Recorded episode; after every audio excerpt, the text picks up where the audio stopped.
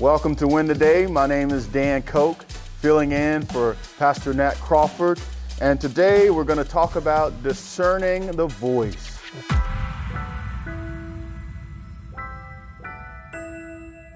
John 5, verses 25 through 29.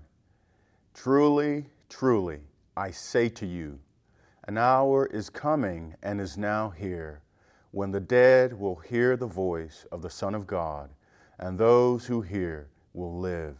For as the Father has life in himself, so he has granted the Son also to have life in himself, and he has given him authority to execute judgment, because he is the Son of Man. Do not marvel at this, for an hour is coming when all who are in the tombs will hear his voice and come out, those who have done good to the resurrection of life, and those who have done evil to the resurrection of judgment. Again, we have another one of those double amen statements coming from Jesus. Boy, is he trying to warn these guys that they are in big trouble. This whole conflict has to do with these religious leaders judging Jesus and concluding that he's no good for the nation of Israel. Jesus, on the other hand, flips the script on them. He says, I'm the one with the real authority to judge.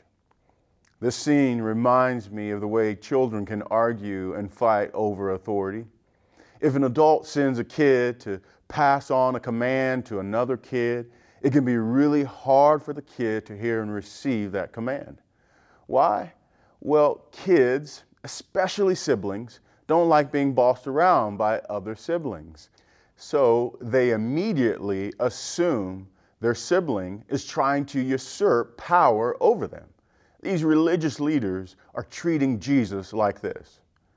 But here's how I've taught my kids to think about these situations. First, if your sibling comes to you in my name, you need to hear him or her out.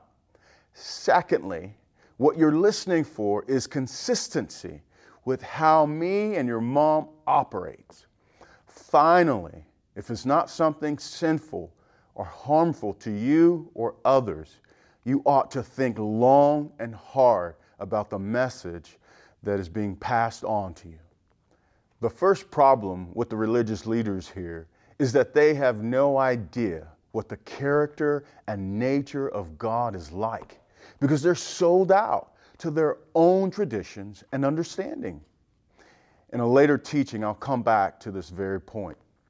But the second problem that the religious leaders have, which is their biggest problem, is that they have forgotten that they are sinners who need a Savior. They have forgotten that they will face judgment and either be raised to eternal life or eternal judgment. Jesus appeals to them mercifully, not desiring that any of them would perish. Unfortunately, they cannot discern the voice or the message or the ways of God. Like hard hearted little children, they ignore the messenger and the message, which means they're storing up judgment for themselves. Interesting enough, Jesus speaks of the dead hearing the voice of the Son of God and living. This is definitely an appeal to Genesis 1 and John chapter 1, where we learn that God created everything by the power of His Word.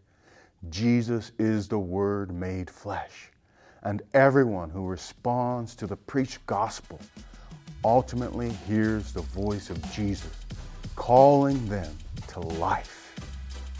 When you hear the gospel preached, do you hear your Savior's loving plea to sinners? Hey, I hope you enjoyed the message today.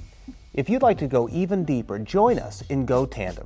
Go Tandem is our spiritual fitness app to help you move closer to Jesus each and every day. So download Go Tandem on your mobile device. Oh, and by the way, this service we offer is at no cost to the user or even to the churches who benefit, but it does come at a real cost. would you consider partnering with us at backtothebible.org? That's backtothebible.org.